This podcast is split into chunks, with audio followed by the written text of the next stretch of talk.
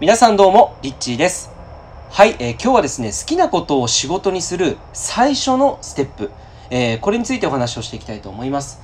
はい。で、まあ、好きなことをね、仕事にしたいって方、非常に多いと思います。で、ここ最近よくね、聞くワードで、自由に生きるとか、好きなことをして生きるっていう言葉、み皆さんもね、耳にすると思うんですけど、あの、じゃあ実際にそれ、どっからこう、スタートしていけばいいのかっていうのが、まあ、最初の一歩目がわからないって方も、意外に多いんじゃないのかなっていうふうに思います。えーっていうのも、まあ、僕自身結構さ初期の頃ですね、えーこういった好きなことをして仕事にね、えーそういったものを仕事にしていこうという、まあ、メッセージを聞いたりして、いやいやいや、でも実際、どっからスタートしていけばいいね、みたいな感じだったわけですよ。で、まあ、いろんな本を読み漁ったりとか、まあ、当時いろんなセミナーとかにね、え自分のね、自腹を切って、え出かけてみたりとかしました。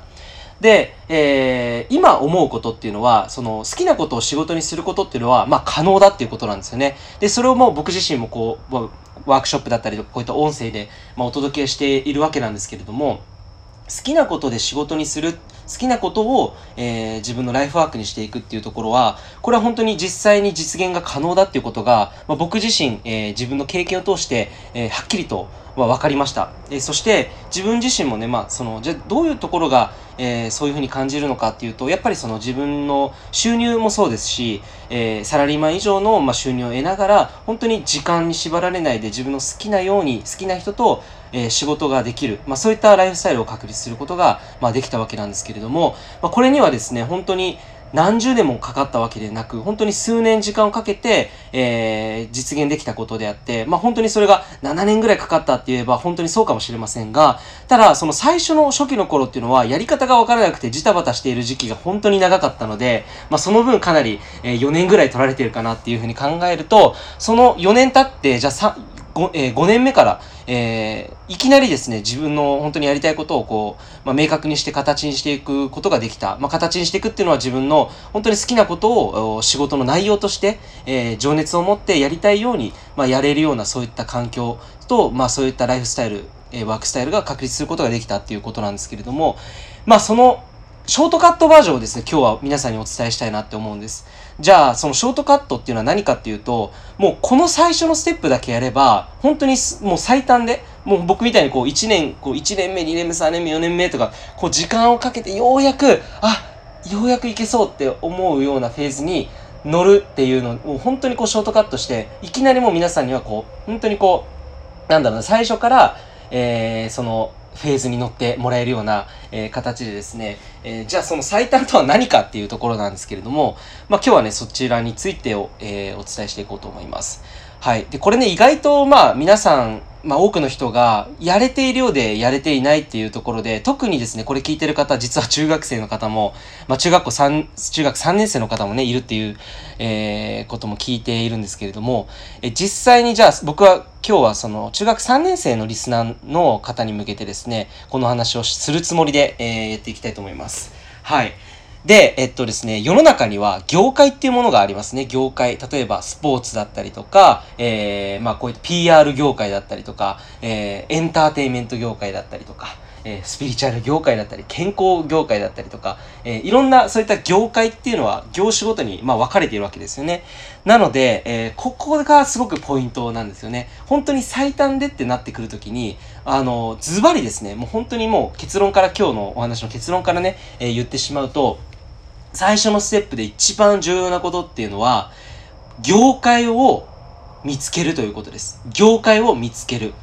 あなたが本当にやりたい仕事の業界、それはどんな業界なのか、これをですね、明確にすると、え最短であなたのやりたいこと、え好きなことを仕事にするという道がですね、え開かれていきます。で、これはなんでかっていうとですね、えっと、本当にいろいろな業界がありすぎて、好きなことをね、形にするって言っても、えーどうやるのって言ってね、あの、ジタバタするっていう方結構非常に多いわけなんですよ。じゃあ、本当にその業界がね、明確であったら、この業界が分かることのメリットとしては、ここ次があるんですよね。その次っていうのは何かっていうと、その業界で成功している人を見つけることができるんです。えーあなたがやりたい仕事、あなたがやりたいことと似たようなことをね、すでにされていて、しかもそれで成功している方、えーこの方をですね、見つけることができれば、えーあなたはですね、その人をモデリングしながら、自分自身の本当にやっていきたい道っていうものを、その人みたいなような形でスタート切ることができるわけなんですね。なので、えっと、もう本当に、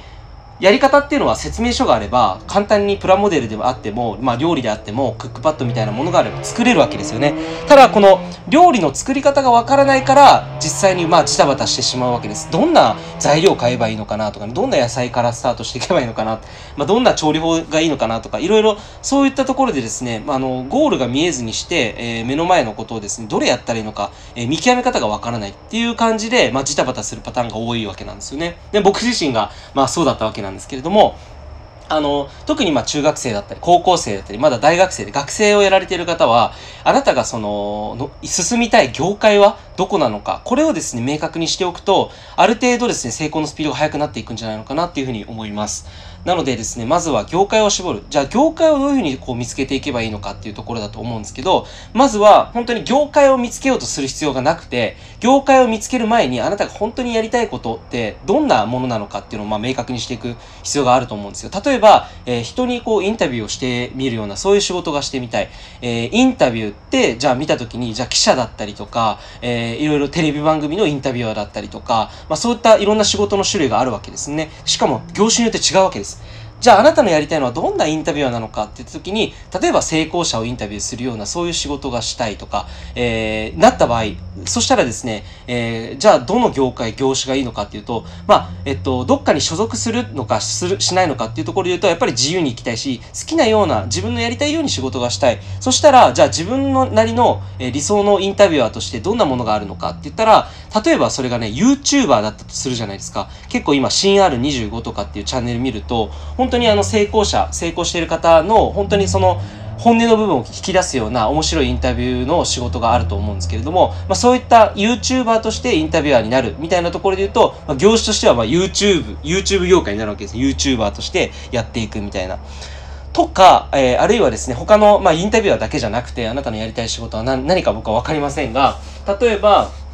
えっ、ー、と、僕自身はですね、まあ、14歳の頃に、一冊の本がきっかけで人生が変わったんですよ。で、それが、え、スピリチュアル系の本だったんですね。まあ、宇宙人のバシャールっていう本を読んで、え、人生ワクワクすれば、ワクワクすることを選択していけば、あなたの、え、使命に最短でたどり、たどり着くと。えー、まあ、このメッセージを見た時に、まあ、衝撃が走って、まあ、僕の人生を変えてくれたのも、まあ言っちゃえば業界で言うとスピリチュアル業界だったんですよね。で、まあ、スピリチュアル業界っていうところで、えー、実際に自分がやりたい仕事として、そういった素晴らしいメッセンジャーだったりとか、まあ、も自分自身も今こうやって、まあ、メッセンジャーとして活動していきたいっていうところあったわけなんですけれども、まあ、その前としては、そういったスピリチュアル業界において、えー、こう、なんだろうな、そういった業界と自分は仕事をしたい。